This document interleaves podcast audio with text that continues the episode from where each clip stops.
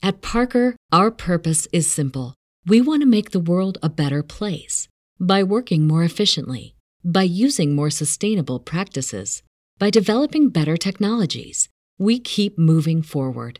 With each new idea, innovation, and partnership, we're one step closer to fulfilling our purpose every single day. To find out more, visit parker.com/purpose. Parker, engineering your success.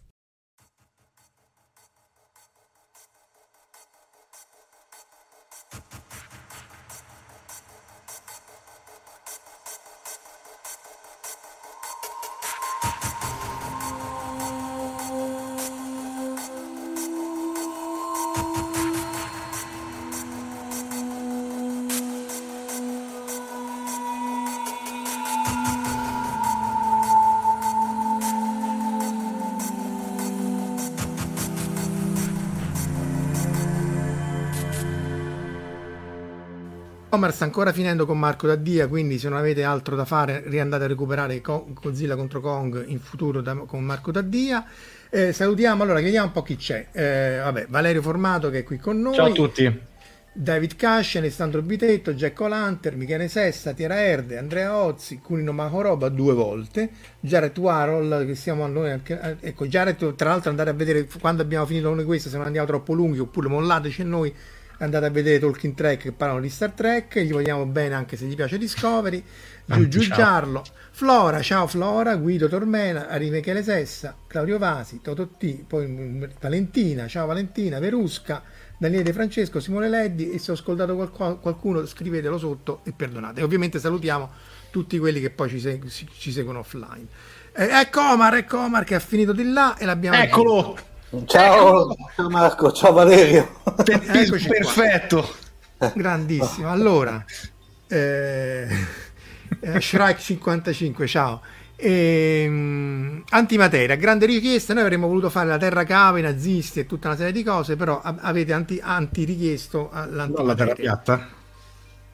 No, per la terra cava, guarda che c'è molto più. Eh. Vabbè, quando, quando facciamo. Vabbè, no, niente spoiler, no, no, no. no. E... Omar, ma poi ti fai anche i talking track dopo così No, no. Fai... no, anche perché c'è una persona che mi ha dato l'out-out con le dirette, per cui eh, sì, capito, giustamente. Ubi Maior, esatto. Maior, minor, Allora Valerio, antimateria, da dove esce antimateria? Da dove esce? Esce, esce poi dai raggi cosmici, lo possiamo dire? Sì, io parlavo teoricamente, però diciamo teoricamente, che. No, teoricamente esce. Ok, no, vabbè. No, dai, facciamo i raggi cosmici. Dai, facciamo i raggi cosmici, dai. Allora, esce fuori negli anni 30, sostanzialmente, in, quando si cominciano a fare le prime ricerche su, eh, su, su, sui raggi cosmici, la, cosa, la fisica dei raggi cosmici comincia a prendere sempre più piede e si cominciano a scoprire pian, piano sempre più eh, blocchetti elementari della natura, no? dopo che mh, eh, Thomson ha scoperto l'elettrone, dopo che mh, mm, con Rutherford si è scoperto il protone. Eh, prima di beccare il prossimo eh, il blocchetto Lego fondamentale della natura ci sono passati anche mm, svariati anni ed è stato fatto sostanzialmente studiando i raggi cosmici e la, la storia è veramente fatta in un diciamo raccontata in un, in un lampo parte dal fatto che eh, si osservava una, una, quantità di radiazione eh, insolita a livello, a livello de- della Terra, si supponeva che questa venisse appunto dal, dal, terreno, che fosse radiazione naturale, e si cercava di studiare appunto di, la sua natura. E, salvo il fatto che si vedeva che se uno cominciava a, a, misurare l'entità di questa radiazione aumentando la quota, quindi cominciando a salire. Formato mi sta andando fuori tema, eh? Lo so, ma sta parlando dei raggi cosmici, mi sta parlando dei raggi cosmici. Arriviamo. e, e, quando si è scoperto che questa radiazione arrivava da fuori, quindi che arrivava da fuori dall'atmosfera, è diventata subito molto più interessante, perché non era qualcosa che era prodotto dal nostro pianeta e quindi diciamo, ha preso enormemente piede lo studio di questo, di questo nuovo tipo di radiazione.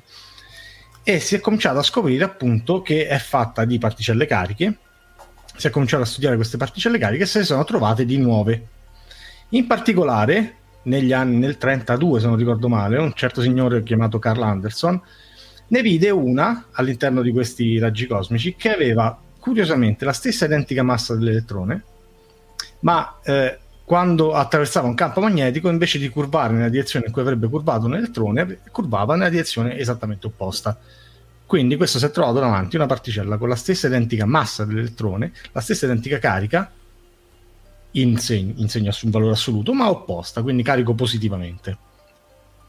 Perché questa cosa era una scoperta incredibilmente eccitante? Perché qualche anno prima un altro signore chiamato Paul Dirac aveva eh, postulato un'equazione che metteva insieme, se vogliamo, sposava la relatività ristretta con la meccanica quantistica e come risultato di questa equazione veniva predetta che per ogni particella esistente in natura, come per esempio l'elettrone, ne sarebbe dovuta esistere un'altra con la stessa identica massa, le stesse identiche proprietà, ma cariche opposte in. Opposte. Salutiamo Vite e Azzurra. Visto che ci sono arrivato alla fine. Questa, questa, è l'equazione di, esatto, questa è l'equazione di Dira che essenzialmente viene dal fatto che lui cerca di scrivere cioè questo vecchio poster che avevamo fatto per scientifica sì. se andate a, a, riscri- a, a recuperatelo comunque sia è le varie espressioni dell'energia cioè l'energia vi ricordate ne abbiamo parlato tante volte nasce l'energia si conserva per il teorema di Nether cioè perché le, le, la fisica è la stessa nei millenni, nei secoli, nei milioni e miliardi di anni e quindi ci deve essere una quantità che si conserva associata al fatto che le leggi della fisica non cambiano.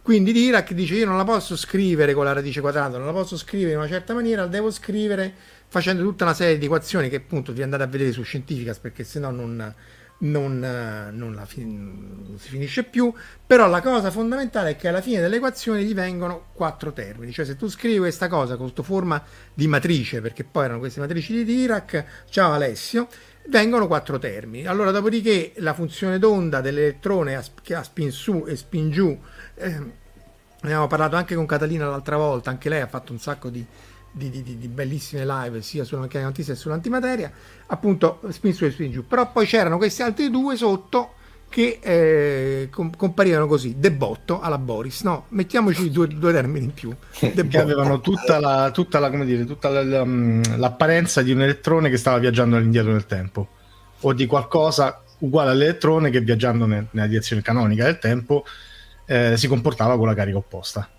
Ora, tanto per fugare ogni dubbio, le equazioni si scrivono come se lui va eh, indietro nel tempo, però non è che va indietro nel tempo, è un oggetto con carica opposta, eccolo qua. Questi sono non dentro Pamela.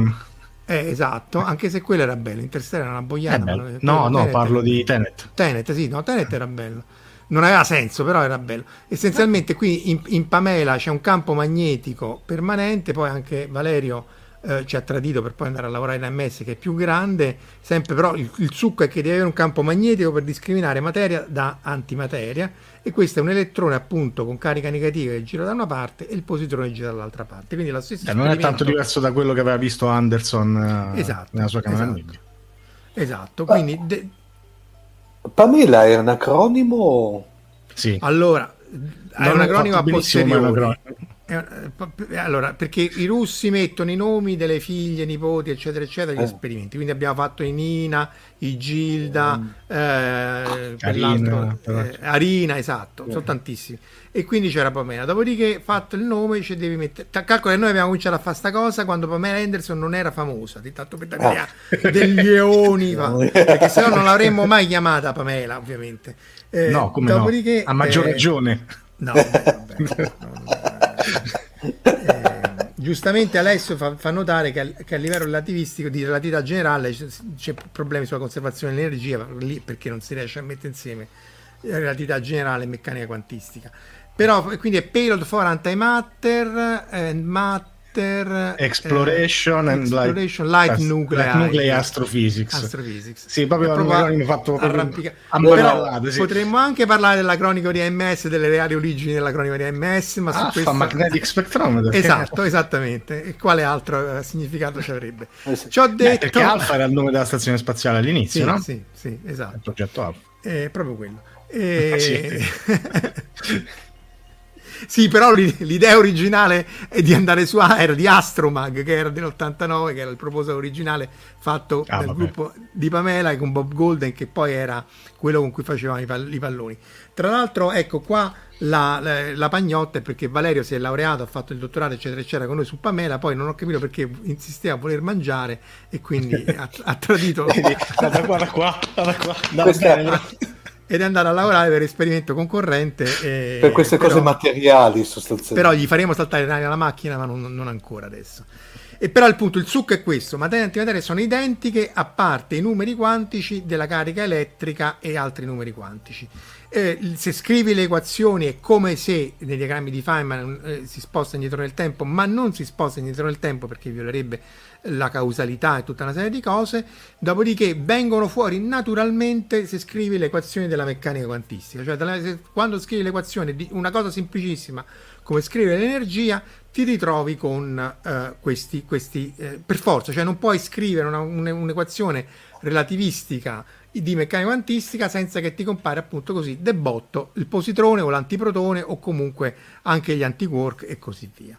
Che eh, comunque dal punto di vista teorico erano stati comunque un, diciamo, un grosso problema alla teoria perché eh, il, uno dei più grossi cruci di Dirac era il fatto che nella visione classica, siccome l'energia è quadratica con la velocità, ehm, o se vuoi ehm, quando en- en- cominci a fare conti in meccanica quantistica e cominci a mettere dentro anche la relatività com- en- entra un gioco delle radici quadrate diciamo e quando devi fare una radice quadrata in matematicamente parlando hai sempre l'incertezza su quale segno scegliere no? la radice quadrata di esatto. 4 può essere 2 o meno, eh, o meno 2 e questo fa sì che le soluzioni ad energia negativa, come venivano chiamate all'epoca, eh, facevano parte della teoria e que- l'energia negativa è una cosa che a un qualsiasi fisico fa rabbrividire perché è completamente inconcepibile. Non, sì, lui, lui, cercò di scrivere. Questa è la famosa equazione di Iraq. Vi ricordate tutto il pippone sull'equazione dell'amore, tutte quelle cose da prendere a criccate, ma insomma, quelle sono note. Però essenzialmente lui la fa per evitare la radice quadrata. Essenzialmente è una scrittura più semplice possibile per scrivere un'equazione lineare eh, che obbedisca alle leggi appunto della conservazione dell'energia. Eh, Alessandro, chiede, eh, eh, Alessandro chiede quali particelle e antiparticelle non sono deviate da un campo magnetico, che è una domanda difficilissima. Esatto, dopodiché quindi i fotoni sono per esempio particelle non I deviate sono... dal sono un caso strano però perché hanno tutte le cariche nulle quindi mh, sono la loro stessa antiparticella cioè nel senso esatto. non esiste una antiparticella del fotone esatto. eh, però se prendi per esempio un neutrino che è diverso da un antineutrino ha comunque carica nulla elettrica e non viene deviato da un campo magnetico per quanto ha uno spin quindi ha un momento magnetico e quindi non è che non interagisca col campo magnetico ma diciamo in prima approssimazione non è carico elettricamente quindi quello è un campo magnetico dritto sì, anche perché poi il neutrino.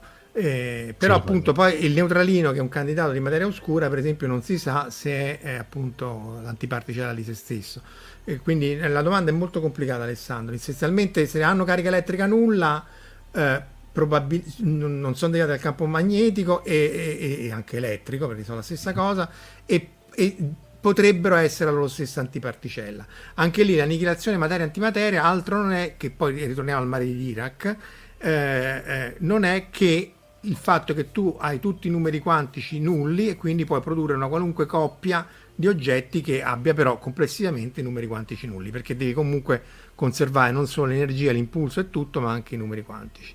Però veniamo a Omar al mare di Dirac. Eh, qui parliamo una serie ultra famosa, che eh, qui siamo a Neo Genesis Evangelion, questo è uno dei, degli angeli. Non mi ricordo più qual è che era Marco come, come numero. Eh, l'avevo beccato, aspetta. Eh. L'Eliel, il dodicesimo, ma l'ho preso solo da... ce l'ho qua aperto. Eh, perché, eh, che praticamente era la, come dire, era la, si può dire la sintesi visiva di un mare di Dirac. La sintesi visiva di Anno che si era fumato qualcosa, anche se in Giappone non ti puoi fumare niente, e del mare di Dirac.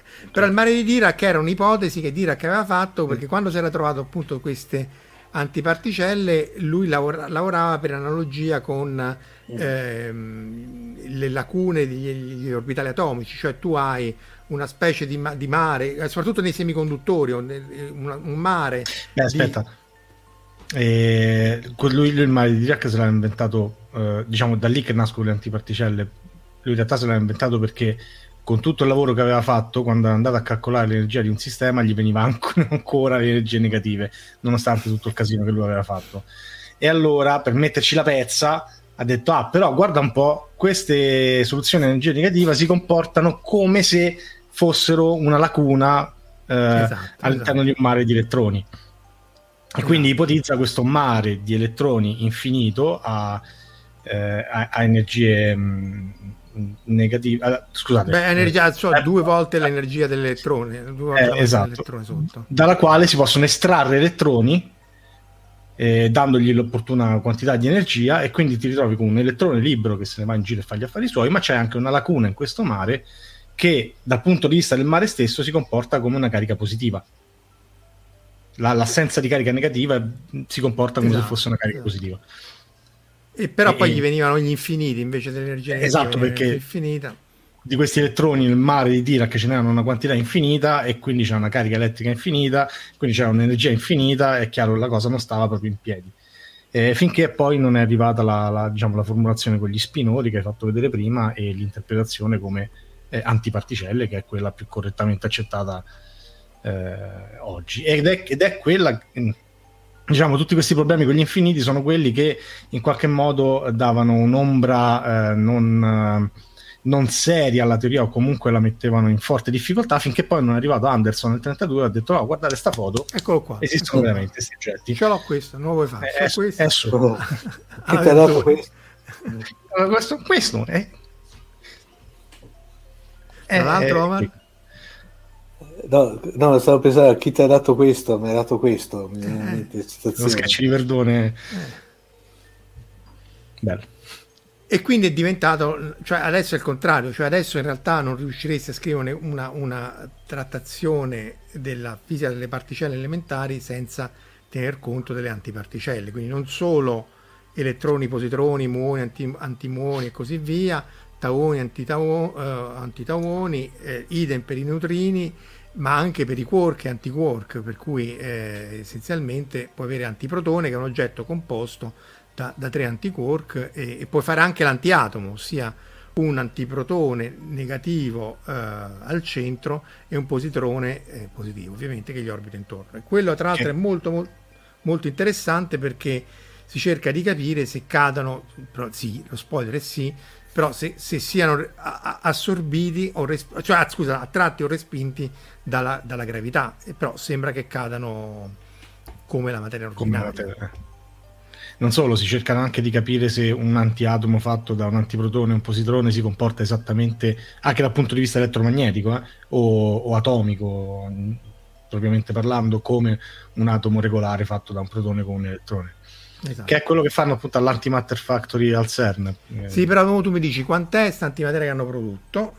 Perché ah. se no è un nome ipercoatto Antimatter Factory. No, quant'è non lo so, però so che lì c'è il deceleratore di antiprotoni dove poi hanno lo, lo, lo, storage ring dove poi mettono i, i, positroni per cercare di creare gli antiatomi. Gli antiatomi, che a quel punto sarebbe antimateria sarebbe giusto come termine, perché tra l'altro queste sono tutte antiparticelle, quindi se esatto. vuoi creare antimateria dovresti creare appunto antiatomi legati, quindi loro lo fanno proprio per vedere questa cosa qua, perché c'è un altro teorema che ancora regge, che è sacrosanto e ne parleremo tra poco quando faremo gli acceleratori, che è il teorema CPT, cioè che essenzialmente tutte le particelle, se cambi il verso del tempo, cambi la parità e cambi la carica, la fisica deve essere assolutamente la stessa, pena eh, la distruzione di tutto ciò che è noto, eccetera, eccetera, salvo che poi se scopri che non è così devi generalizzare e quindi eh, 38 atomi dice Flora, può essere, mi sembra un po' pochi 38 atomi, però sì, può, Beh, non è che è proprio una cosa facile da fare, quindi cioè lo fai perché, perché, perché, poi il problema è qui veniamo a, a, a no, che tu la, l'antimateria la puoi pure fare, ma poi dove eh, la metti? Dove la metti, esatto. Perché il problema dell'antimateria è che quando ogni, una particella incontra la rispettiva antiparticella eh, hai l'annichilazione Quindi di nuovo l'antimateria si, si annichila con la materia e produce sostanzialmente fotoni. In, in altri casi può produrre anche altre particelle, però prevalentemente fotoni, quindi energia allo stato puro, tra virgolette. E, e questa è una cosa eh, altamente pericolosa perché l'efficienza di conversione di massa in energia è il 100%.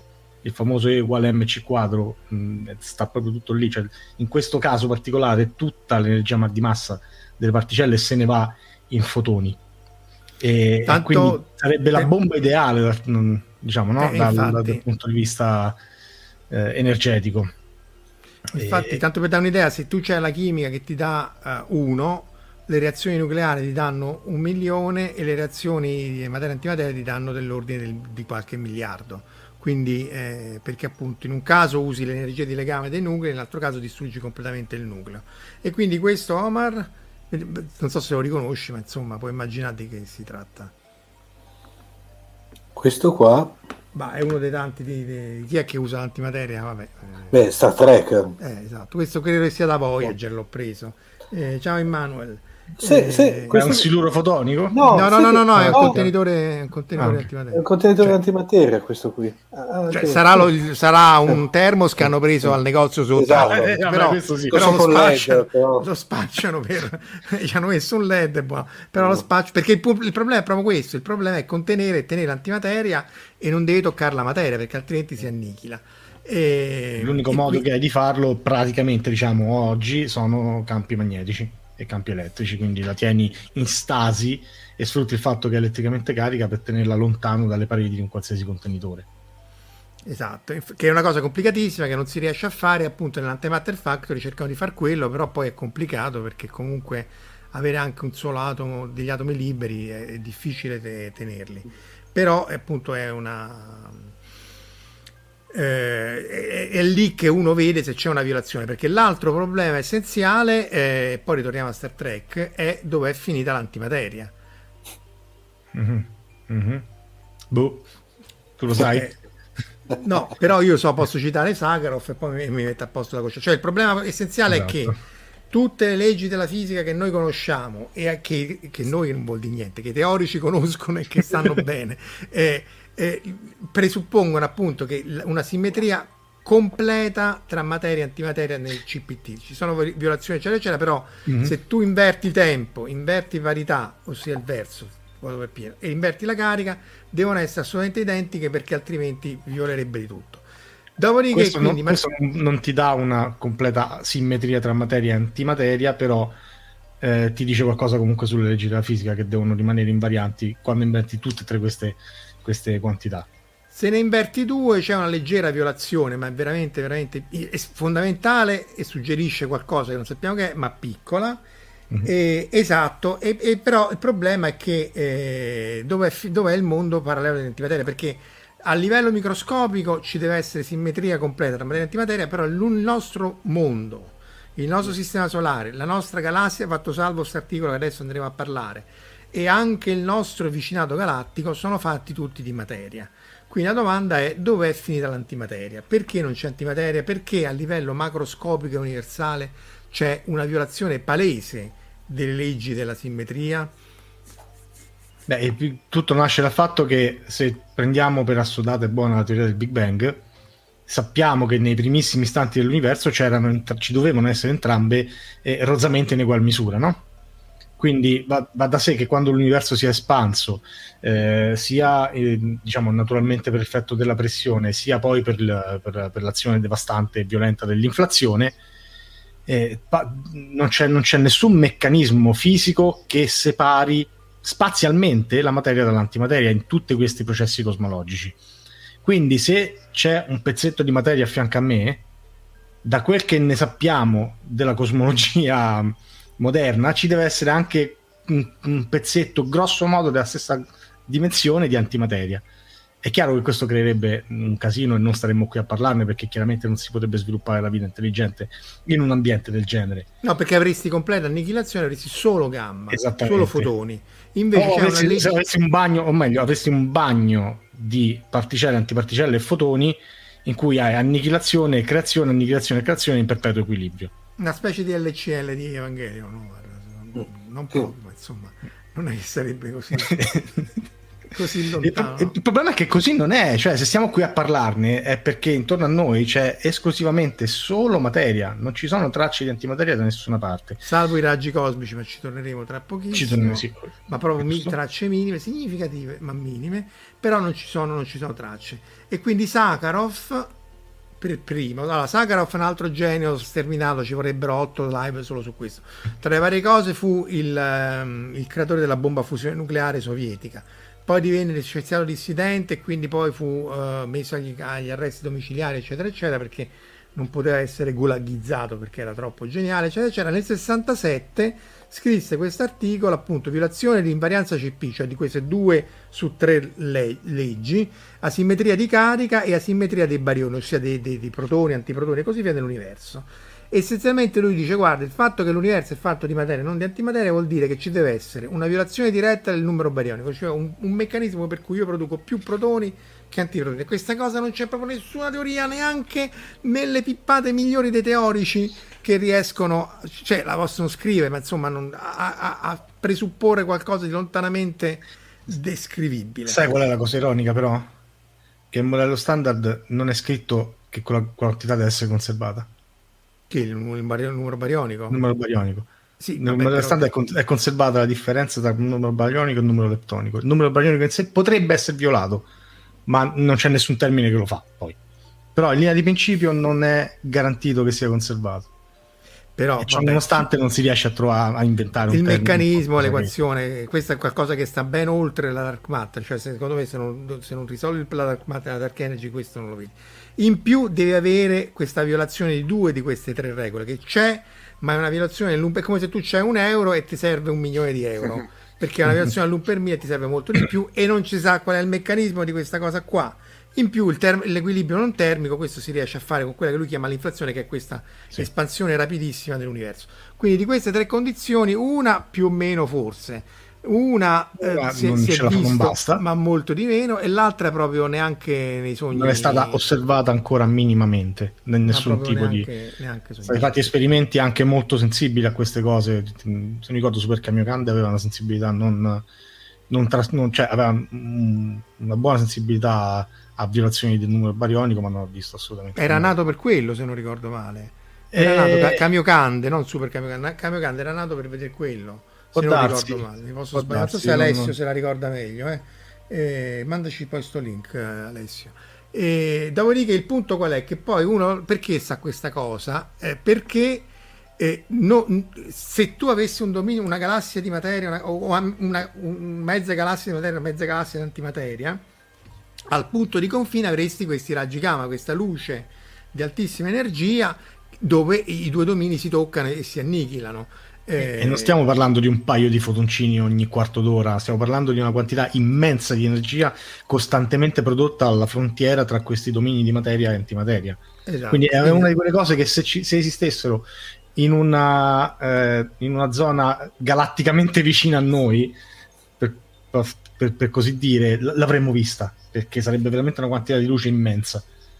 Quindi quello che si fa è che si mette un limite, dice, visto che non abbiamo trovato nulla alla Spaceballs quando passano il, il, il, passano il, nel deserto.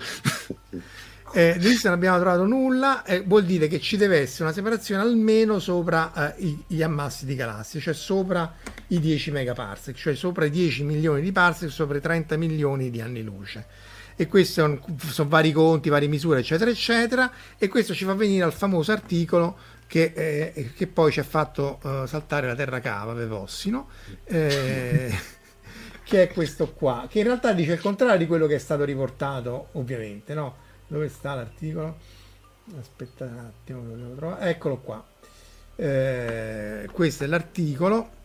Essenzialmente loro mettono un nuovo upper limit, cioè loro dicono, visto che noi abbiamo preso un rivelatore di raggi gamma che è Fermi Glast, visto che non abbiamo visto queste regioni, eccetera, eccetera, salvo queste 14 che c'è un leggero eccesso, quindi noi mettiamo un limite, infatti questo è l'articolo di commento, eh, un limite sul... Um, eccolo qua.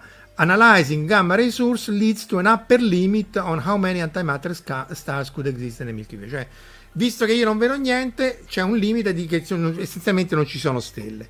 Queste 14 candidati, gli autori stessi dicono guardate, può essere tutto quasi, salvo che antistelle, perché comunque eh, si, per come è fatta la galassia, eccetera, eccetera, può, può succedere di tutto, eh, però non, eh, è difficile che ci siano antistelle nella nostra galassia. Salvo fatto, no, Valerio, che però... Questo non è messo... l'unico modo di, di, di cercare le antistelle. Questo esatto. è un modo possibile di cercare le antistelle. Chiaramente, se vedi una, una, quantità enorme di fotoni venire da un punto ben preciso della galassia, potresti pensare che c'è un, uno di questi, diciamo, questi, di questi domini di antimateria, di queste zone fatte solamente di antimateria. E, e quindi, come immagini che ci sono la, i pianeti, i sistemi solari e le stelle fatti di materia, puoi benissimo immaginare che no, esistano pari pari specchiati fatti eh, di antimateria. E non è l'unico modo di cercarle perché noi eh, sappiamo come funziona il Sole all'interno, noi sappiamo che sostanzialmente, tra, virgol- tra virgolette, brucia protoni per produrre, per produrre, elio e che alla fine della sua vita, quando una stella eh, si spegne, diciamo, tutto questo materiale eh, esausto nucleare viene sparpagliato per la galassia, eh, di nuovo sempre parafrasa- parafrasando allegramente, quindi possiamo ben immaginare che se esiste un'antistella, si fa tutta la sua vita, i suoi bei miliardi di anni a bruciare antiprotoni e a produrre antielio, a un certo punto, se questa stella schioppa, inizia a emettere eh, quel che rimane nella galassia, dovresti cominciare a vedere eh, antielio o antinuclei più pesanti, come anticarbonio, antiazoto o antiossigeno. Quindi nuclei, scusate, a, nuclei principalmente per poterli vedere eh, nella nostra galassia perché devono essere accelerati ad energia che gli antieli potrebbero essersi formati nella, nella eh, esatto ci stavo arrivando. Nel senso le, i principali um, nuclei che verrebbero prodotti alla fine della vita di una stella sono principalmente elio, carbonio e ossigeno. Quindi ti aspetteresti da un'antistella di vedere antielio, anticarbonio e antiossigeno. E anticarbonio e antiossigeno sarebbero un, un segnale molto più eh, forte della presenza di antistelle perché se torniamo indietro appunto ai, ai, momenti del Big Bang, quando si sono cominciati a formare i primi eh, nuclei ehm, di, di, di, elio, quindi protoni e neutroni che insieme si, sono, hanno cominciato da, a, a, unirsi per formare i primi nuclei di elio, eravamo ancora in, una, in un periodo dell'universo in cui c'era anche una eh, significativa quantità di antimateria, quindi devono essersi formati anche dei nuclei di antielio proprio all'inizio dell'universo e quindi ci si aspetta che un po' di antielio cosiddetto primordiale sia ancora in giro mm, nell'universo. Quindi vedere dei nuclei di antielio non sarebbe un segnale eh, 100% dovuto ad antistelle, però non sarebbe neanche un... Beh, cioè, sare... non sarebbe neanche schifo, no? Sarebbe comunque un signor risultato. Ma prima di venire a quello che avete osservato voi, volevo citare sempre l'altra domanda di Alessandro, che se l'antimateria senza annichilazio- annichilazione con la materia eh, produce qualche radiazione caratteristica. È caratteristica, sì, cioè diciamo quando una particella si annichila con la sua eh, quando una particella si annichila con la sua antiparticella, il risultato più probabile è che vengano poi eh, prodotti due fotoni e per eh, ragioni di simmetria questi due fotoni hanno eh, tutte e due la stessa identica energia pari alla massa della particella e antiparticella che si sono scontrate. Quindi ehm, un, un, tipico esempio ehm, che si usa anche nel mondo quotidiano, nella, nella, PET per esempio, è l'annichilazione tra un elettrone e un positrone, produce due fotoni entrambi con un'energia di 511 kV. Che è la massa dell'elettrone. Esatto, e molto ben precisi e, e, e, la PET si basa proprio su questo principio sostanzialmente, quindi li puoi identificare molto molto molto bene perché sai eh, qual è l'energia che eh, ti aspetti da questi fotoni prodotti da annichilazione. Quindi caratteristica nel senso che la puoi riconoscere benissimo perché ha un'energia molto ben precisa che è data dalla, dalla massa delle particelle interagenti. Viceversa sono fotoni. Quindi... Sì, in realtà puoi produrre qualunque coppia di particella antiparticella volendo, basta che c'è abbastanza energia. Il problema è che la, la, la probabilità più alta è quella di, di fare ehm, appunto eh, due fotoni. Magari prima di vedere i risultati vostri appunto degli antinuclei, sì, sì. vediamo un attimo di Star Trek, un attimo Star Trek eh, sì. così ehm, da dove partiamo Omar? Ma d- diciamo che sostanzialmente tu, tu, tutto, se vuoi, uno, uno dei, dei, basamenti di Star Trek, praticamente, su cui si basa tutto il resto di Star Trek, sostanzialmente è l'antimateria, Marco, perché è quella che rende possibile il, la, i viaggi a curvatura, no? Eh, esatto. Per cui, eh, tra l'altro, poi è, è, è, è forte perché nel, nelle varie serie, nelle varie modalità di Star Trek si vedono un po' la ricerca di qualcosa di alternativo alla, alla, alla, all'antimateria, per cui diciamo eh, superare anche il discorso della curvatura, ma tutto sommato sono tutti, tutti mh, un po' sterili come, come, come, come eh, risultati. Quello che è forte, Marco, è che in effetti però tutto Star Trek è pervaso un po' dall'antimateria.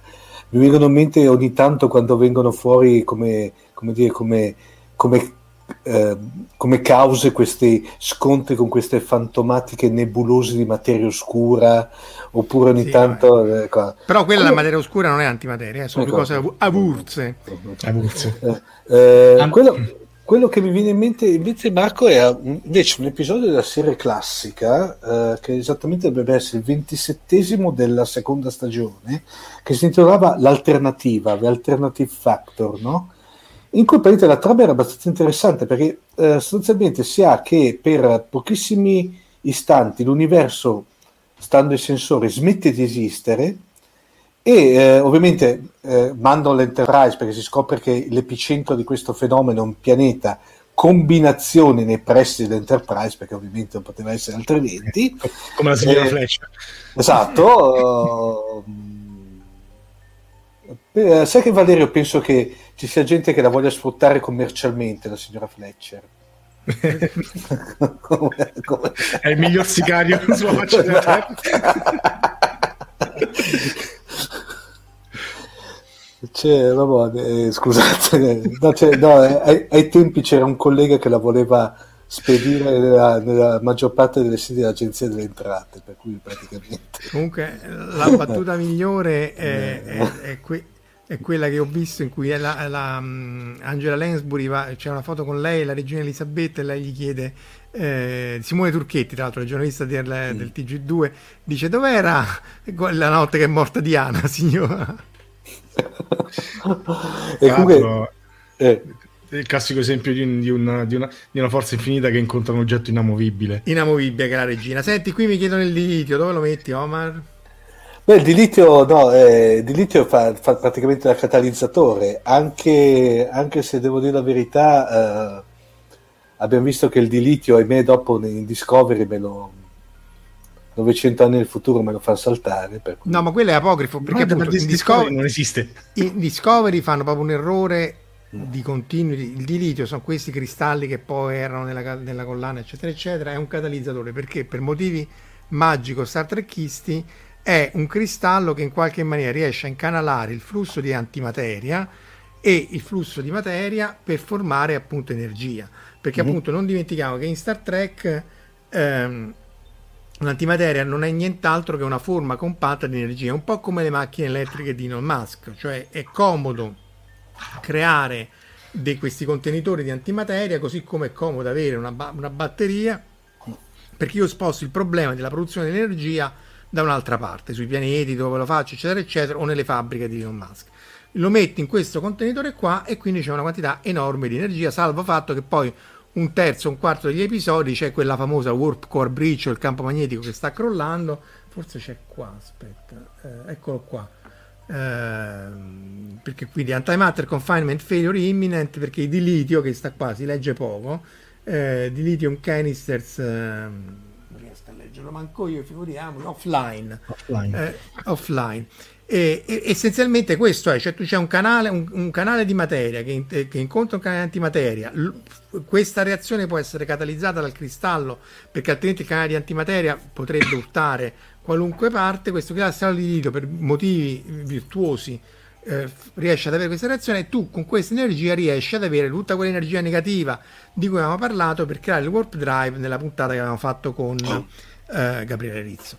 Questo è il cristallo di litio e questo è è, è il, motore, cioè o meglio, è la fonte di energia. però è solo una fonte compatta di energia, non c'è né più né meno. Quindi per quello poi in Discovery quando stravolgono questa cosa, ma lì secondo me perché semplicemente non sapevano proprio di che stavano a parlare, eh, perché è un'altra cosa, cioè voglio dire, è chiaro che se tu sei in un certo canon puoi pure inventarti l'esplosione di qualche cosa, del, del fallimento del contenitore, sì. però deve essere il fallimento del contenitore di, mal, de, de, di, di uno del contenitore però, magnetico. C'aveva una pretesa di avere dei fondamenti che si basano sulla realtà, cioè se tu hai l'antimateria confinata da qualche parte e quel coso che te la confina si rompe, sei nei guai, amari. Eh sì. Mentre no? Cioè...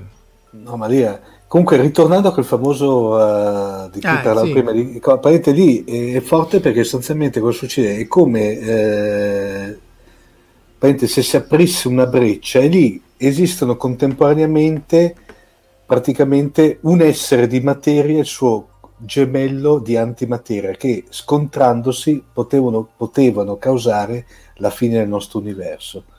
Era, non era male come, come episodio, tutto sommato, diciamo.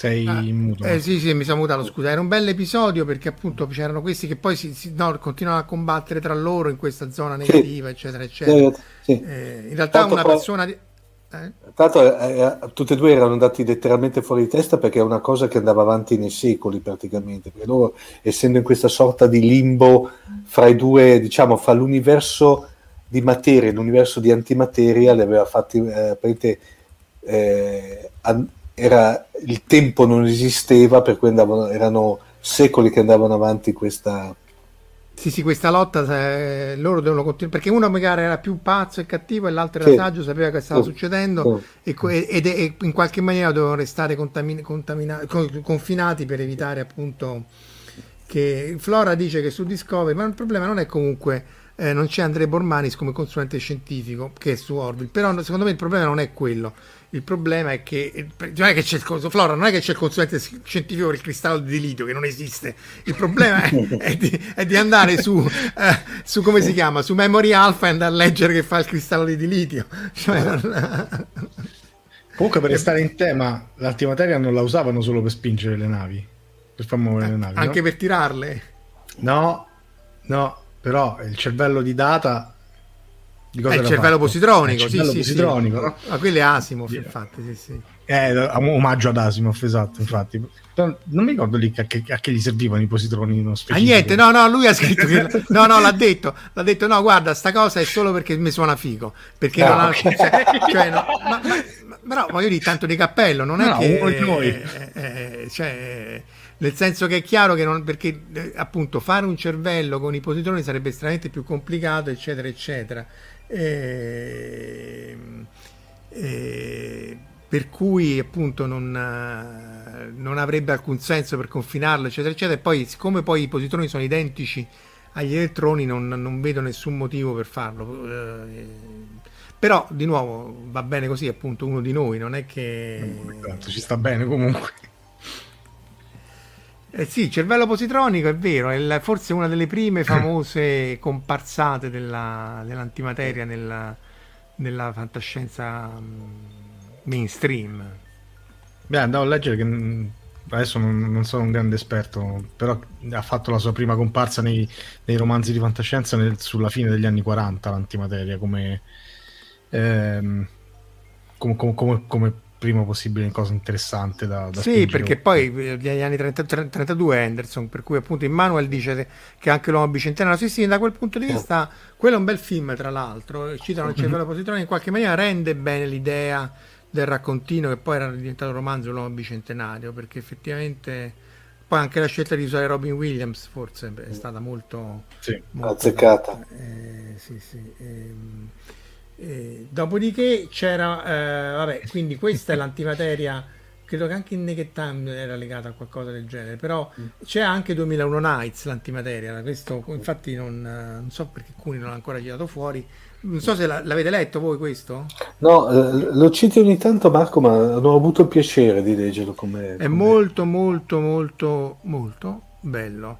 Eh, perché appunto è ehm, space opera ripercorre un po' i primi passi dell'evoluzione dell'esplorazione dello spazio a partire dalla prima contrapposizione sovietica eh, statunitense e poi va molto avanti.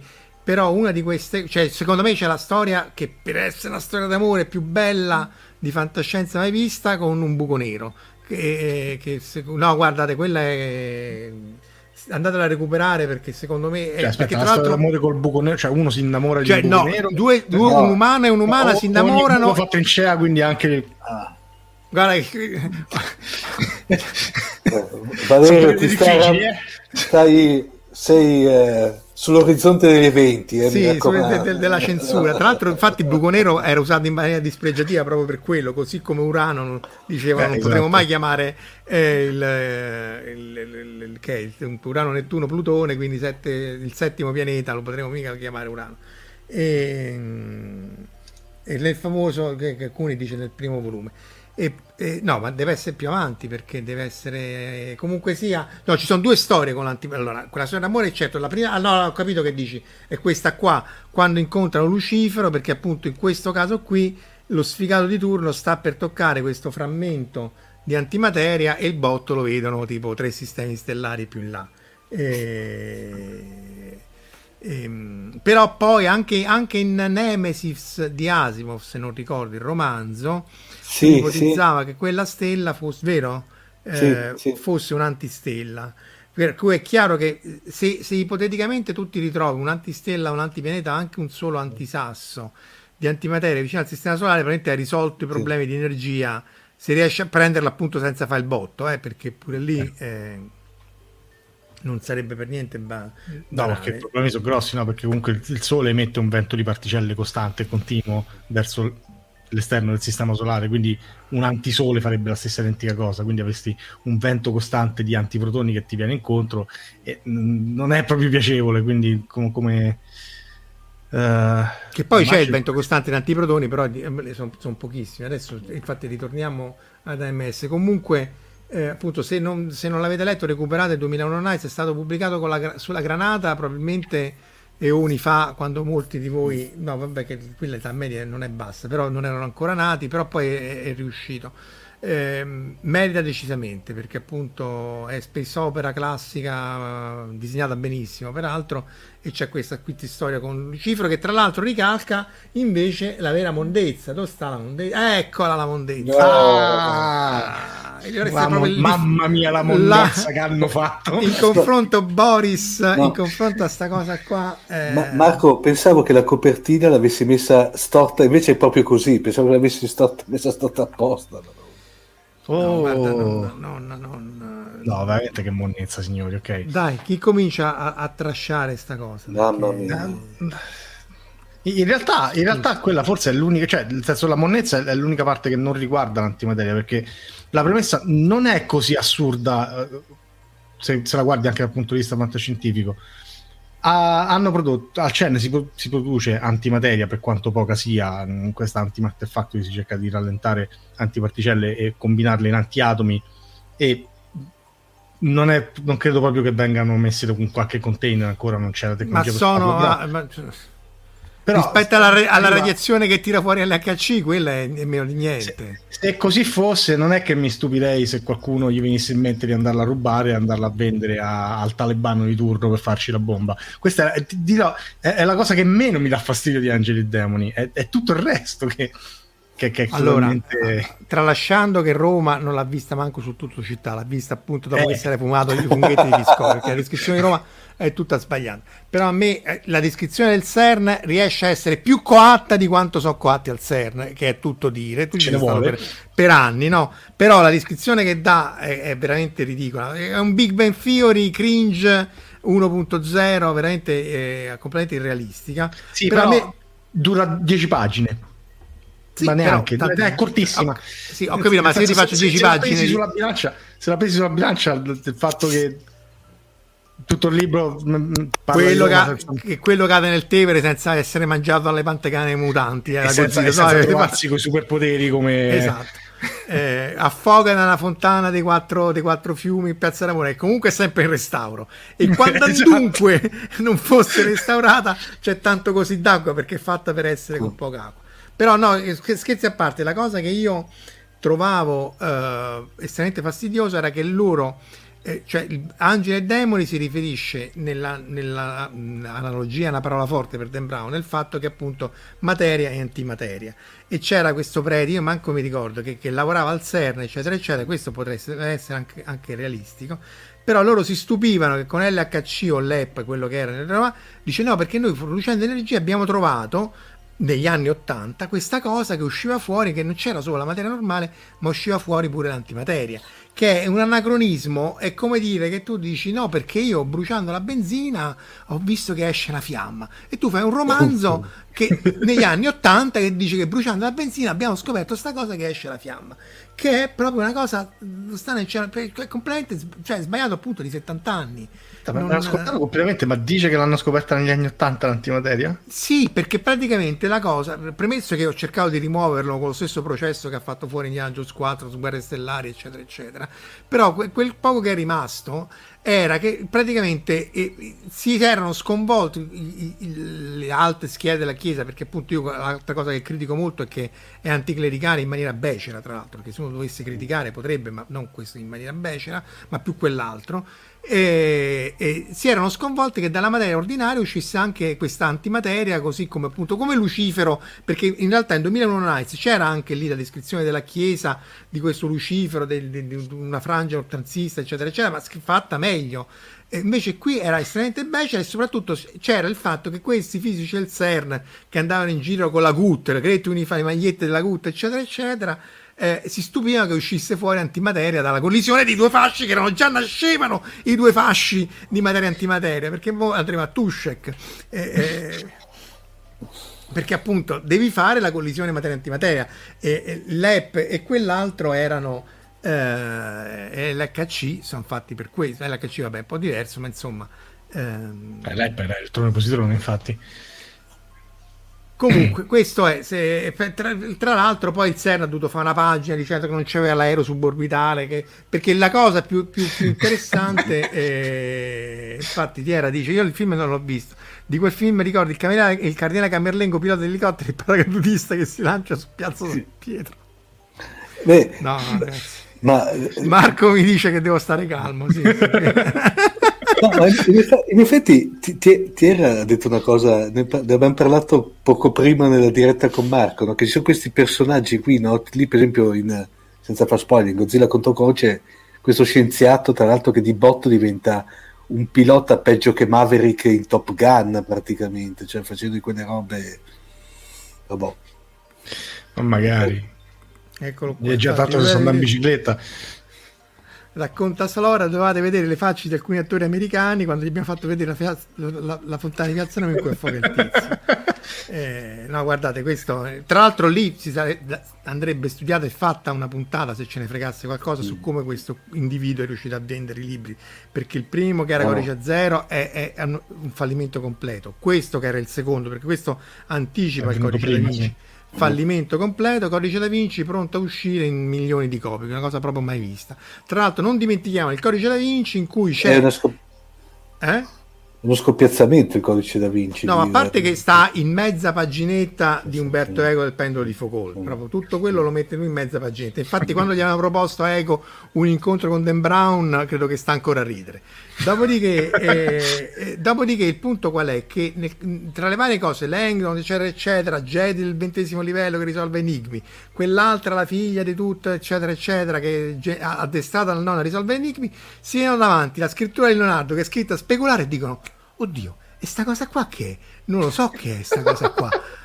Lo ricordate? Cioè, voglio dire, ma, ma, ma, eh, questa cosa io non riesco a risolverlo. Che se tu lo fai vedere a qualunque San Pietrino che sta in qualunque eh, sasso de, de, de, della fontana appunto dei quattro fiumi, eh, ah, è ecco, elfico. Eh, non, so, non, so, se sapete il codice da Vinci seconda edizione americana gli errori corretti da Riccardo Vanno. Non so se gli hanno corretto anche questo perché quello era un major plot point il fatto è che quello scrive a speculare e questi non sapevano leggere.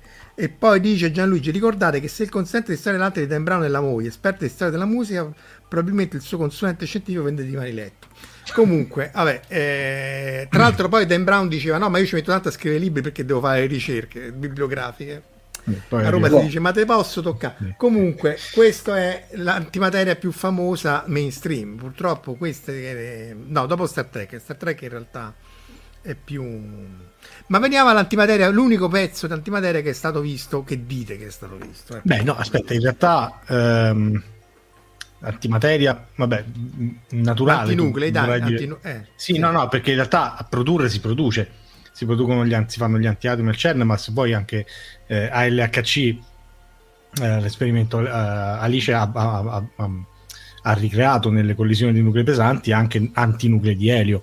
Questi sono stati prodotti in collisioni, quindi non è cose naturali, nel senso che eh, ci ha voluto l'intervento dell'uomo per produrli, però sono stati visti osservati ed è una conferma del fatto che l'antimateria si comporta come la materia, quindi così come i protoni e i neutroni si uniscono in nut- nuclei di elio, eh, quando tu metti insieme antiprotoni e antineutroni, questi fanno la stessa cosa.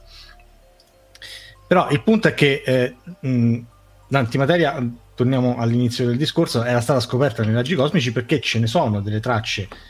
Eh, oddio, in realtà non è questo il motivo, mh, però mh, anche nei raggi cosmici ci sono delle tracce minuscole di, eh, di antimateria. Oh, bello, mi è bello questo plot. Chi l'ha fatto? Eh, chi l'ha copiato? L'hanno copiato tutti. Allora, questo qui è il plot. Eh, abbiate pazienza un secondo. Eh, questo qui è il plot di, di quanti raggi cosmici ci sono. Essenzialmente sulle Y c'è la quantità un numero alto e tanti raggi cosmici, un mm-hmm. numero basso pochi raggi cosmici, ognuno di questi è 10 volte meno, perché questa è l'energia. Quindi andiamo dall'energia, qui è più o meno pari alla massa del protone, 10 volte la massa del protone, 100 volte, 1000 volte la massa del protone. E...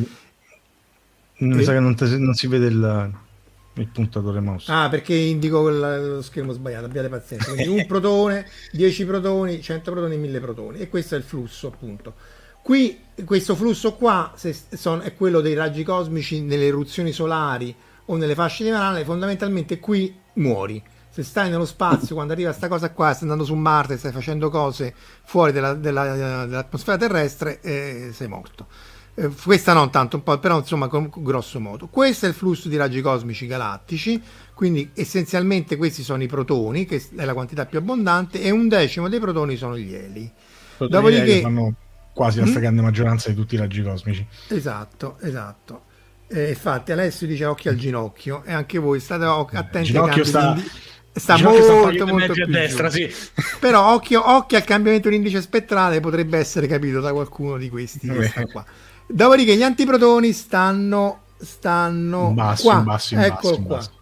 vedete ci sono 10 100 1000, 10.000 grosso modo eh, come flusso di antiprotoni perché sono appunto particelle secondarie e poi qui c'è il flusso di positroni. Vedete che sono essenzialmente è un po' difficile da vedere eh, eh, però sono, i, i, positroni sono un decimo degli elettroni in realtà. Questi sono abbastanza di più in rapporto all'antiparticella ah no scusate eccoli qua questi, ah no questi sono gli antiprotoni intrappolati perché ci sono anche antiprotoni nelle fasce di Van Allen tra l'altro ci sono antiprotoni in piccolissime quantità, infatti c'è un, un, tizio che dice se uno raccogliesse non tanto quelli nelle fasce di radiazione di, di, della Terra, che sono pochi, l'abbiamo visto anche questi con Pamela, eh, ma eccoli qua. Questo qui è il numero di antiprotoni, sono 26, gli abbiamo dato un nome a ciascuno di questi, come le galline, e sono molti di più come flusso di quelli galattici, però sono limitati in una regione estremamente ristretta dello spazio, cioè intorno alle fasce di radiazione. E, e però se uno andasse a prendere quelli vicino a Giove avresti microgrammi di antimateria potresti, che si riforma continuamente e potresti utilizzarla appunto come fonte di energia. Il fatto è che è troppo poca, se sei andato su Giove a fare sta cosa hai risolto sì, più l'energia che ci metti per andare su Giove e fa... eh, sì, tutti i problemi energetici.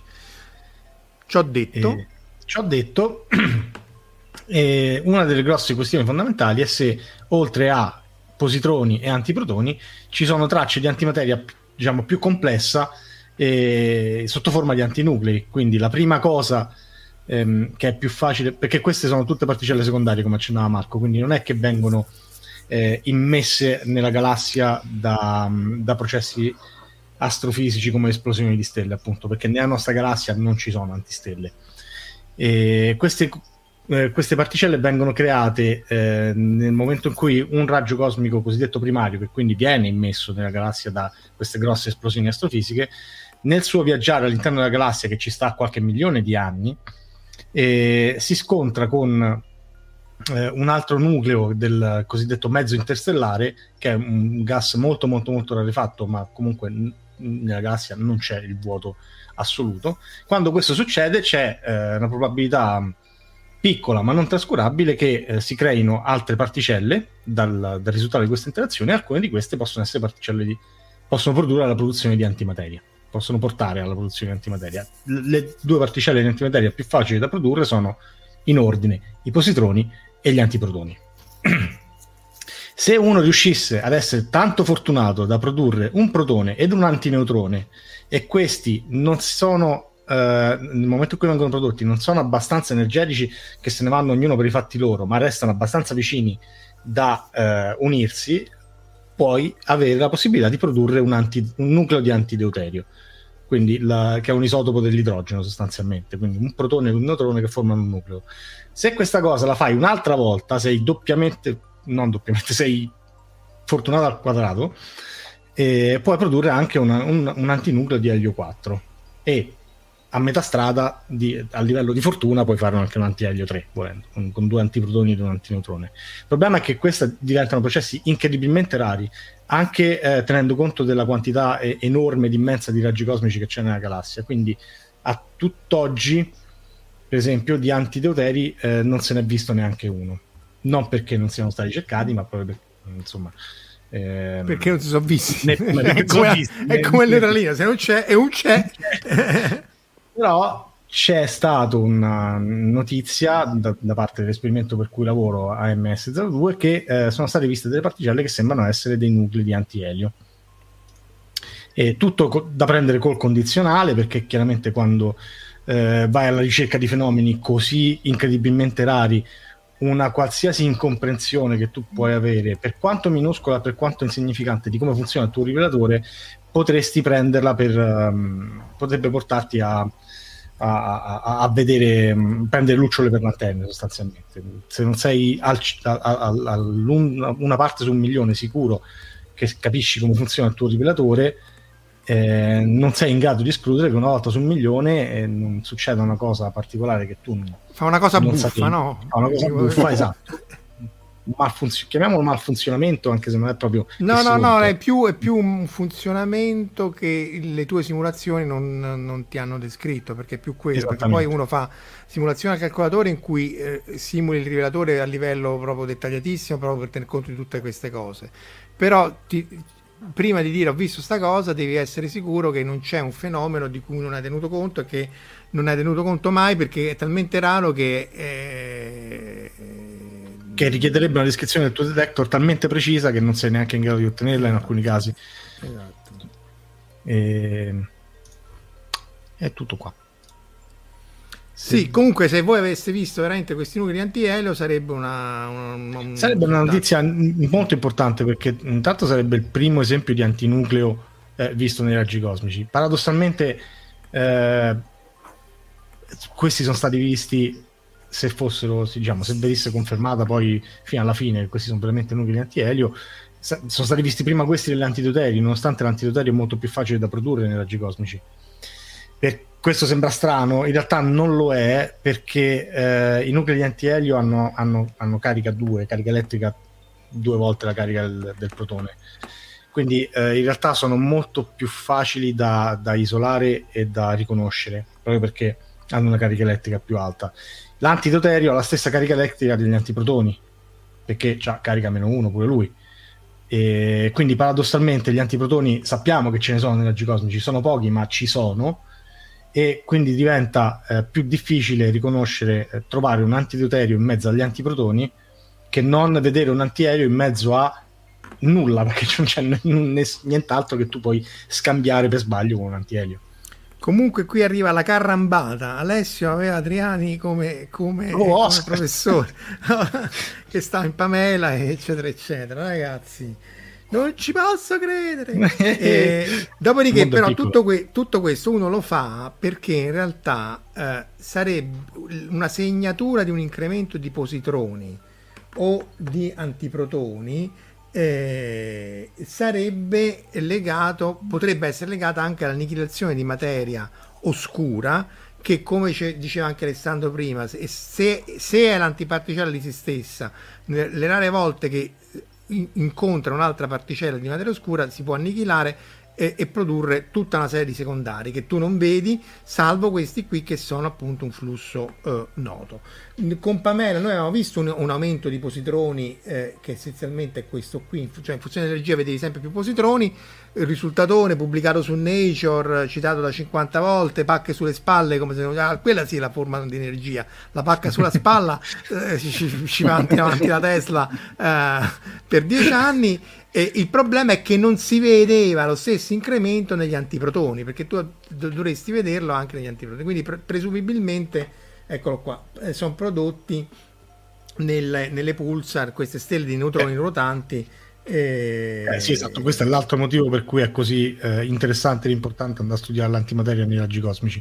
Non solo perché se trovi gli antinuclei hai, hai visto le antistelle, tra virgolette, ma anche perché l'antimateria nei raggi cosmici è talmente poca che se c'è qualcosa di nuovo che la produce che tu nella tua teoria fisica non hai ancora previsto, è molto più facile che vedi un eccesso su una cosa che normalmente è tanto, poca, poca, poca, poca, che non che vedi un, un, un eccesso di una particella su, su, un miliardo che ce n'hai comunque normalmente a giro per la galassia. Non so se si capisce il concetto.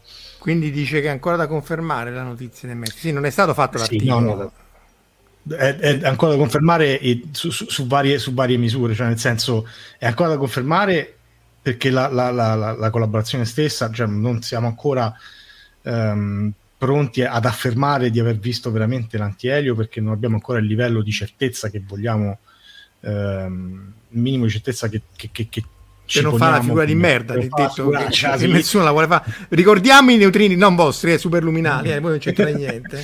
Per dire sì io, esatto cioè, c'è un minimo di livello di certezza che è necessario prima di poter dire che hai veramente visto qualcosa eh, che è significativo. Quindi non siamo ancora a quel livello di certezza. Primo modo in cui diciamo questa cosa è ancora da confermare. Secondo modo in cui questa cosa è ancora da confermare se la vede un esperimento solo non sei ancora. No, ma quello è un, bo- un bo- è un, bonus, tesoro caro, perché tu spari la cosa, poi eh, eh, articolone, so. eccetera, eccetera. Eh...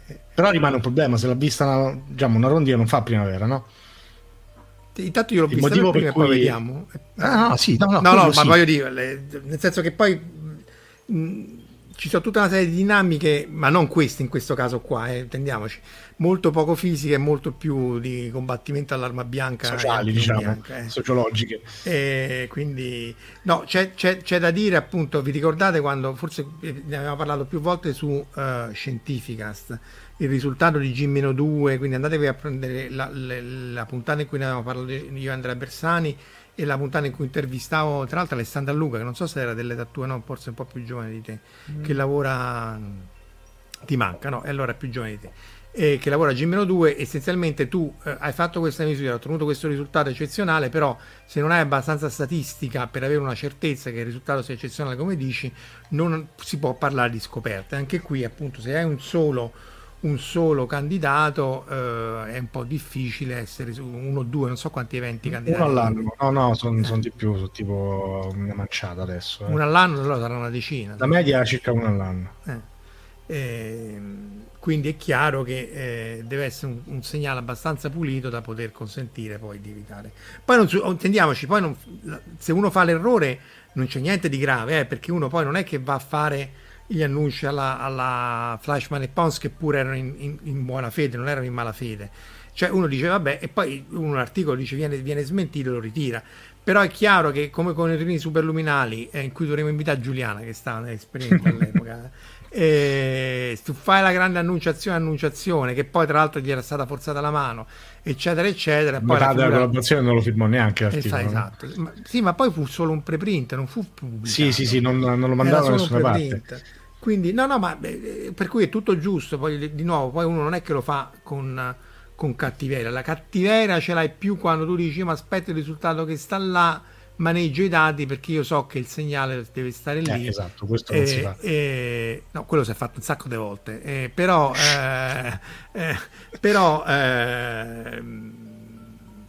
anche, anche, anche su anche, vabbè, anche no, diciamo, quello, quello, che volevo dire io è che mh, mm, il singolo esperimento è chiaro, fa tutto quello che può per essere sicuro di non sbagliare e di eh, tener conto di tutti gli effetti cosiddetti sistematici che ci possono essere all'interno della misura.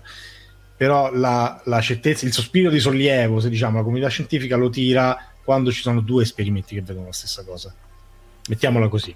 No? Sì. Altrimenti si parla di tensione tra i dati, no? Eh, cioè, cioè, anche per tornare al discorso del G-2, eh, quello che è stato misurato poco fa al Fermilab non è la prima volta che si è visto, è stata la seconda. Per questo che è così importante. Terza, no? Perché per quello.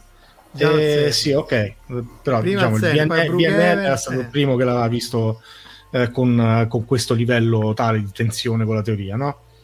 E, e per questo era tanto importante fare un altro esperimento che andasse a vedere la stessa cosa, perché eh, finché uno solo non puoi mai escludere la possibilità che ci sia un errore non previsto o qualcosa che non era stato tenuto in considerazione e succedono queste cose. Eh.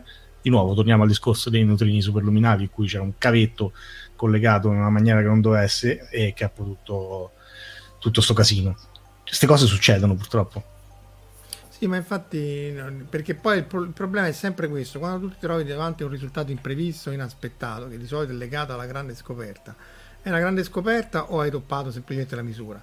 Nello spazio delle fasi della sfiga eh, hai toppato la misura. Marfi ti direbbe che hai toppato la misura. Però, però non è detto e, e, spesso invece il segnale c'è e queste sono state così sono state fatte le grandi scoperte. Spesso anche, anche no, la, cosmica, la, la lezione cosmica di fondo, no? quella era rumore, mm. rumore, rumore, salvo che poi invece era la misura una è una cosa misura. importantissima. Sì, L'oscillazione del neutrino è lo stesso, anche lì si potrebbero raccontare in picci e imbrogli, eh, perché lo vedevano anche in Italia, gli hanno detto no, quello non è segnale. Eh. Però, vabbè, eh, e quindi è chiaro che eh, tra la, il passo tra la figura di, eh, del cavolo, diciamola così, e, e, il Nobel è spesso è proprio sì, a priori sì, la è veramente sottile nel senso sì assolutamente per questo che ci va no con i piedi di piombo di, di più Vabbè, ci ho detto, prima di chiudere, però volevo ritornare a Star Trek e alla vera collisione materia-antimateria che si è fatta qua. L'abbiamo citato anche la settimana scorsa nella live con Catalina. Questo... Beh, dai, eh, eh, eh, quasi. No, aspetta, o è Ada? Ada. È Ada, eh. Ah. è, grande, è grande così. Eh, questa è Ada, questo è Adone.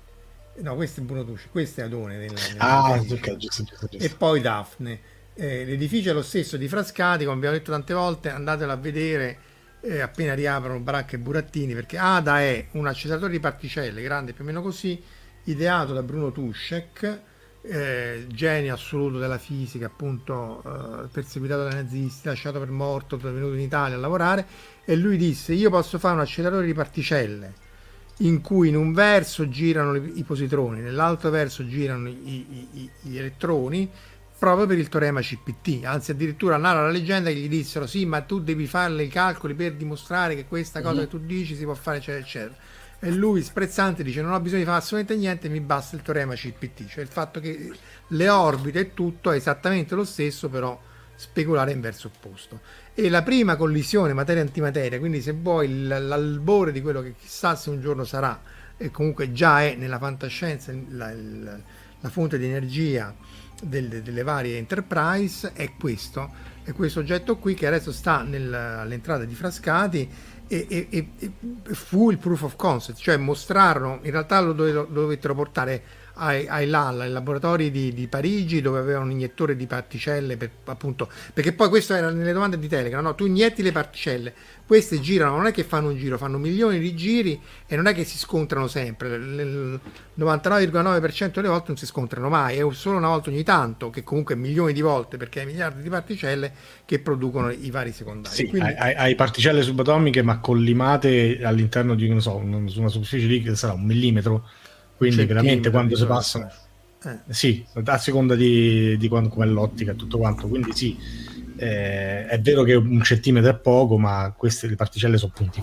tra virgolette puntiformi. Quindi prima che si beccano una con l'altra ci passano sbagliate, sbagliate rotazioni ogni tanto lo fanno. lo e poi li studi appunto. Eh, questo è Tushek che tra l'altro faceva anche tutta una serie perché questi fisici fanno questo qui per fare il prodotto vettoriale perché di solito eh, dunque il, la regola della mano destra. La mano destra, il vettore di solito è eh, la velocità, il campo magnetico e, e, la, e, la, forza a cui sono soggette le particelle che quindi deviano in una parte o dall'altra e, e si fa la terna di assi esatto con le eh, mani esatto. c'era anche una ti ricordi il vecchio meme con Berlusconi quando faceva uno, due, tre ce n'era uno che diceva appunto campo magnetico velocità forza questa che si, si, si girava. E dopodiché appunto hanno fatto Adone, hanno fatto adesso Daphne che ancora prende dati e, e funziona proprio sul principio di collisione elettroni e positroni. Soprattutto poi hanno fatto l'EP e l'HC, cioè una volta anche qui eh, tu e fermi in mezzo poi, vabbè, il, sì, Tevatron il, in mezzo, il Tevatron essenzialmente collisione materia dovevano fare anche come si chiama quello che poi hanno e... SSC no, no, SSC ah SSC SSC era la, eh, l'acceleratore di particelle ecco, dai dai degli anni 60 appunto era no che anni 60 eh, doveva essere eh? il competitore di LHC ah, anni 80 hai ragione scusami. Era, eh, però da che per te è sempre, progetto, è sempre antica era antica il progetto nasceva comunque da molto prima per carità sì. però doveva essere questo acceleratore con diametro centinaia di chilometri, se non ricordo male, una cosa veramente che non stavano in cielo né in terra. No, no, ma hanno cominciato a scavare, gli hanno dato un sacco di soldi, poi come tutte le cose americane, poi l'hanno tagliate senza... Bello e chiuso senza... con Leonardo, no? come, come tu dici benissimo, bello e chiuso con Leonardo. Mm. Beh, e, e, hanno buttato tutto. E quindi poi gli americani sono andati all'HC e si sono... Eh, eccolo qua, Super Collider, dice Enrico, ucciso da Clinton. Eh, sì. Però sprecavano, da come raccontavano, sprecavano soldi su soldi su soldi. Eh. Eh, le leggende raccontano se si rompevano le fotocopiatrici facevano prima ricomprarle che, che a ripararle perché appunto c'erano talmente tanti soldi che... però racconta anche leggende più tristi di gente che aveva posizioni permanenti all'università X eh, è andata a lavorare a SSC in una posizione più importante terminato tutta SSC licenziati tutti perché lì non è Ciao. che poi eh, no, eh, non è che ti guardano come si scherzava nel fuori onda con Valerio, che sia io che lui, eccetera, eccetera, noi domani potremmo... Ma penso pure se ammazzi la gente non ti possono licenziare. Domani? Eh.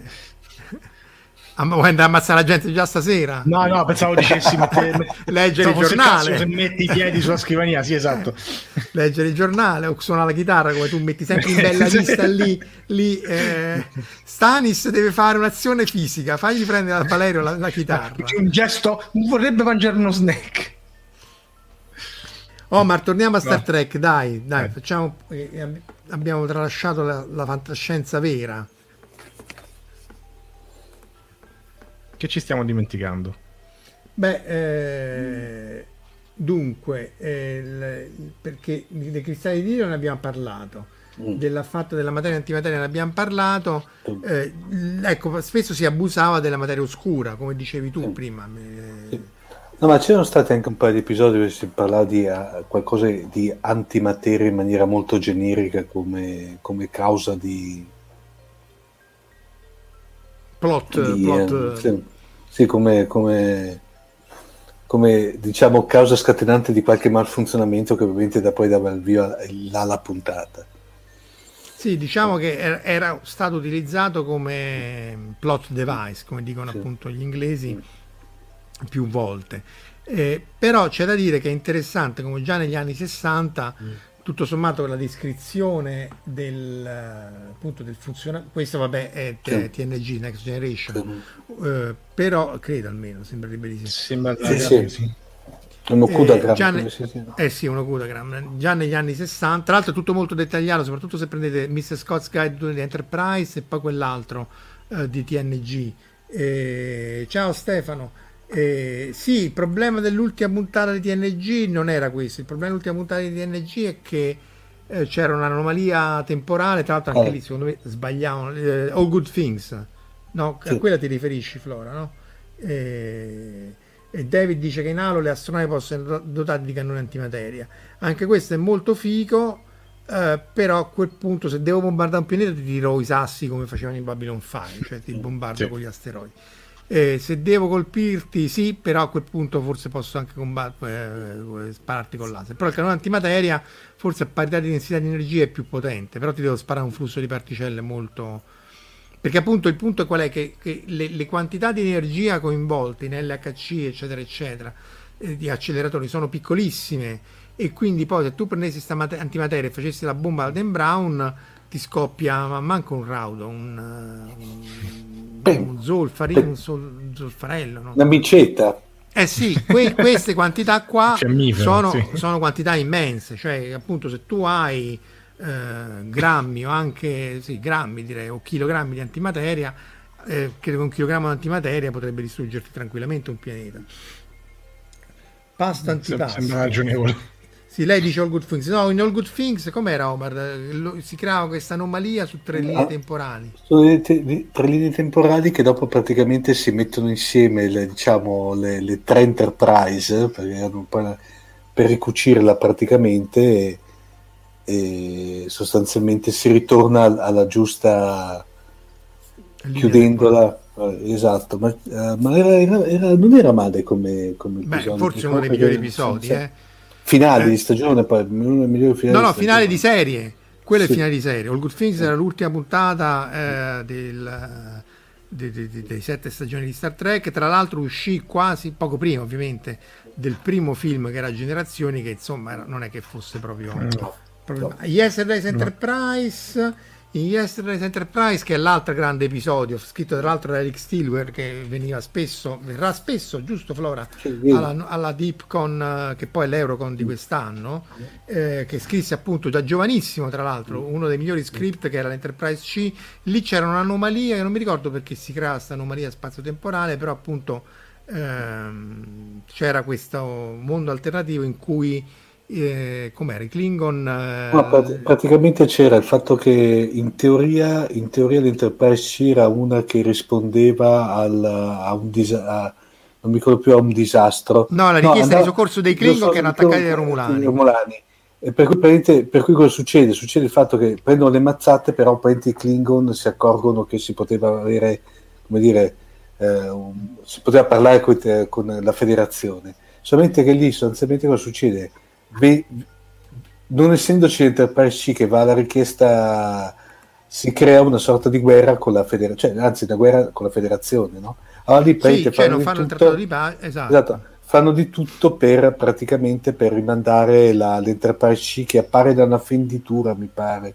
Sì, sì, perché compare, da sta, spaziale, eh, compare da sta fenditura e quindi non va a salvare i Klingon e quindi si trova una linea alternativa e Gainan, cioè Whoopi Goldberg, mm recuperatela sì. se non l'avete vista perché sì. probabilmente è forse il migliore episodio di tutto TNG, poi di Gustibus, eccetera, eccetera. Però quando fanno queste classifiche compare sempre tra i migliori. E Flora conferma appunto che Eric è ospite d'onore, vabbè, con me non conta un cavolo, però Eric Stilwell, tra l'altro un, lui e la moglie sono persone squisite e simpaticissime. Ha lavorato anche per la Disney prima di andare in pensione. Adesso si è ritirato come Jean-Luc Picard nel sud della Francia. Eh, esatto. Gli manca solo il vigneto. Il vino. gli manca solo il vigneto. Eh, eccolo qua. Infatti, anche Stefano dice: All Good Things è uno degli episodi migliori di Star Trek. Riesce a chiudere tutto quello che c'è da chiudere nell'episodio che è più lungo, però è un'ora e mezzo e in sette stagioni di TNG. Si riprende anche lo spirito delle sette stagioni. È vero che Verusca, non so se c'è eh, aborre eh, TNG, ma secondo me hanno, sono riusciti a fare degli ottimi episodi eh, nel, nel, nel, corso delle sette stagioni. Anche se sesta settima stagione c'erano anche dei, c'era quello dei fantasmi, ti ricordi quello che... Sì la dottoressa c'aveva i fantasmi nella sca- sì. casa scozzese sul pianeta sì. X cioè, insomma alti e bassi però direi Subro- che subrosa mica, eh, sì. Subrosa, subrosa. Vabbè, eh... ah no, dice che per lei TNG è me. Ok. Come...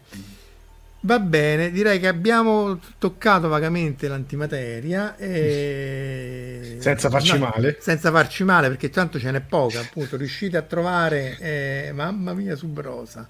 Eh, TNG devi superare la prima stagione poi in grana. Sì, dalla seconda, terza, da quando cominciano dalla seconda metà della, della, terza stagione forse c'era forse il finale della seconda con i mostroni di Brennan Braga e... quella puntata con i fantasmi non ho mai capito come la nonna materna ha visto i coloni da Crash vabbè questi nel futuro fanno, fanno... stai ciucci Ah, ecco, vedi, Gianluigi dice che i siluri standard della flotta sono I siluri fotonici, infatti, no? Si chiamano fotonici per quello. Perché quando te beccano, certo, un siluro esatto. con l'antimateria fa un botto che... No, no, beh, infatti era... Eh, me la ricordavo questa cosa, ma non ero sicuro. Ah sì sì, Measure of the Man, eh, oppure quelli di Sherlock, ce n'erano alcuni con Sherlock e Moriarty, non, non malaccio. Eh. Eh, no, ma anche quell'altro, come si chiama quello del flauto? Uh, Inner Light. Ah, quello del flauto, bellissimo. Eh, dai, quello, quello, quello forse anche quello, quello, è, quello è molto bello, sì. È più poetico. Eh. Eh, ce ne, insomma, ce ne sono alcuni. Eh, sull'antimateria ci possiamo tornare in futuro. Eh, non, de, dobbiamo ancora decidere che fa la settimana prossima. Se facciamo, anzi, ditecelo: abbiamo due possibilità: o la terra cava oppure eh, il, il, cibo giapponese e spaziale contemporaneamente. La figlia di Data, eh, i torpedoni quantici. sì, sì, poi eh, Flora che fa ah, la traduzione ha visto, cose, ha visto cose che voi non avete mai potuto eh, eh, S02 quando Rai e l'altra dottoressa seccano lo stessi cloni senza farsi alcun problema sul fatto che fossero essere vivente questa non me la ricordo per niente. Eh, la terra torridale pure mi manca che, che era la terra? Ah no, la, no, terra cava no, no, no pensavo no, fosse si si cava con nazisti cioè non, non no, ovvio, la terra cava senza nazisti che terra cava è e quindi scrivete se volete su Telegram. Ah, ecco, facciamo la pubblicità al canale yeah. Telegram. Yeah. Eccolo qua. FSC Community. Vieni pure tu, Valerio, che il livello C'hai è. ragione, tuo, eh. eh, subito, eh, il livello è proprio il tuo. E ovviamente eh, c'è il blog podcast di Fantascientificas in cui recuperate tutte queste cose. Eccolo, mi segno subito. Vai. E vabbè, ringraziamo tutto. Se avete domande sull'antimateria, eh, ecco qua. Spero Alex Vabbè, o, o, facciamo il sondaggio o lo scrivete su Telegram perché se no poi eh, e ve lo e ci ritroviamo la settimana prossima. Adesso, anche se abbiamo un po' sforato, se non siete andati, ecco, prepara il quizzettone, bravo. Esatto, esatto, Flora. Vedi che quando uno le cose eh, le sa. Eh. Con memoria di un cuore con l'astronave di Mongai, che se non l'avete letto, leggetelo perché è uno spasso. Vincitore del premio Urania. Ehm, che però fu quasi sfortunato per lui perché poveraccio pensò di poter vivere facendo, scrivendo libri di fantascienza e però è un grande scrittore che è scomparso qualche anno fa, amico anche di Leo Sorge che, eh, che salutiamo. Va bene, di nuovo grazie a tutti, grazie a Valerio Omar. Eh, poi c'è Talking Track, ecco, se, se, se, non volete andare a dormire, e anzi non andate a dormire, e andate a vedere Talking Track sul canale di Indovinate un po' Talking Track. Ciao ancora e alla prossima. Ciao. Ciao. Ciao. Avete ascoltato Fantascientificast podcast di fantascienza e cronache della galassia, da un'idea di Paolo Bianchi e Omar Serafiti, con il contributo cibernetico del Cylon Prof Massimo De Santo. Potete seguirci ed interagire con noi sul nostro sito fantascientificast.it, su Facebook alla pagina Fantascientificast, su Twitter sul profilo at fantascicast, sul nostro canale Telegram t.me slash fantascientificast, sulla nostra community Telegram t.me slash fsccommunity. Se siete particolarmente timidi potete utilizzare la vecchia, cara e affidabile posta elettronica scrivendoci all'indirizzo redazione fantascientificas.it. Tutte le puntate sono disponibili sul nostro sito, su Apple iTunes, su Spotify e su Podbean all'indirizzo podcast.fantascientificas.it. Se volete, potete lasciarci una valutazione a 5 stelle su Apple iTunes ed offrirci una birra romulana o un gotto esplosivo pangalattico, sostenendoci tramite una donazione PayPal utilizzando l'apposito pulsante sul nostro sito. Fantascientificast è una produzione amatoriale, non si intende infrangere alcun copyright, i cui diritti appartengono ai rispettivi detentori. L'autorizzazione SIAE 5612I5359. Nessun byte e nessun tribolo sono stati maltrattati durante la produzione di questo podcast. Alexa 4 e l'equipaggio di Fantascientificast vi augurano lunga vita e prosperità e vi danno appuntamento alla prossima puntata lungo la rotta di Kessel.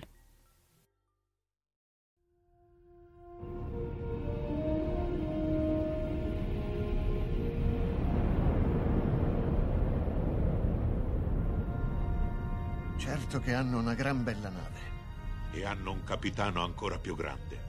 Allora è finita a quanto pare.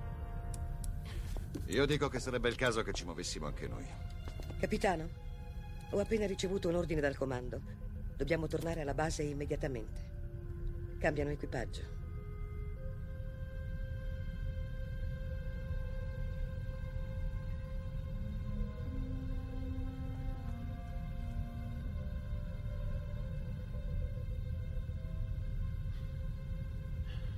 Se fossi umano, penso che ora la mia risposta sarebbe Andate al diavolo.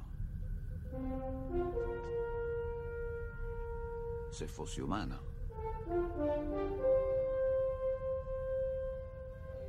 Che rotta, capitano.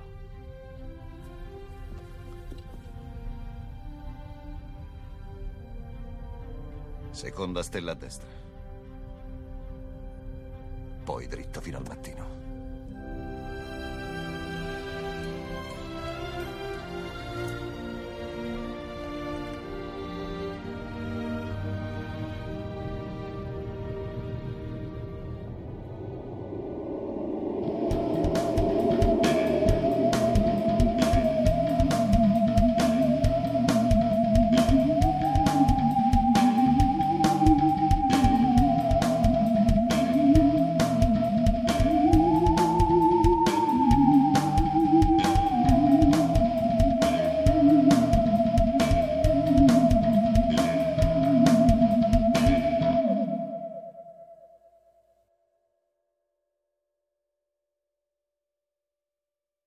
BetMGM has an unreal deal for sports fans in Virginia. Turn $5 into $150 instantly when you place your first wager at BetMGM. Simply download the BetMGM app and sign up using code Champion150. Then, place a $5 wager on any sport. You'll receive $150 in bonus bets, regardless of your wager's outcome. And if you think the fun stops there, the King of Sportsbooks has plenty of surprises in store. Check out daily promotions, same game parlays, live bets, and so much more. Download the app in Virginia today and get $150 in bonus bets instantly from your first wager only at BetMGM. BetMGM and GameSense remind you to play responsibly. See BetMGM.com for terms. 21 plus only, Virginia only. New customer offer, subject to eligibility requirements. Rewards are non withdrawable bonus bets that expire in seven days. Please gamble responsibly. Gambling problem? Call 1 800 Gambler. Promotional offer not available in Washington, D.C. At Parker, our purpose is simple. We want to make the world a better place by working more efficiently, by using more sustainable practices, by developing better technologies. We keep moving forward. With each new idea, innovation, and partnership, we're one step closer to fulfilling our purpose every single day. To find out more, visit parker.com/purpose. Parker, engineering your success.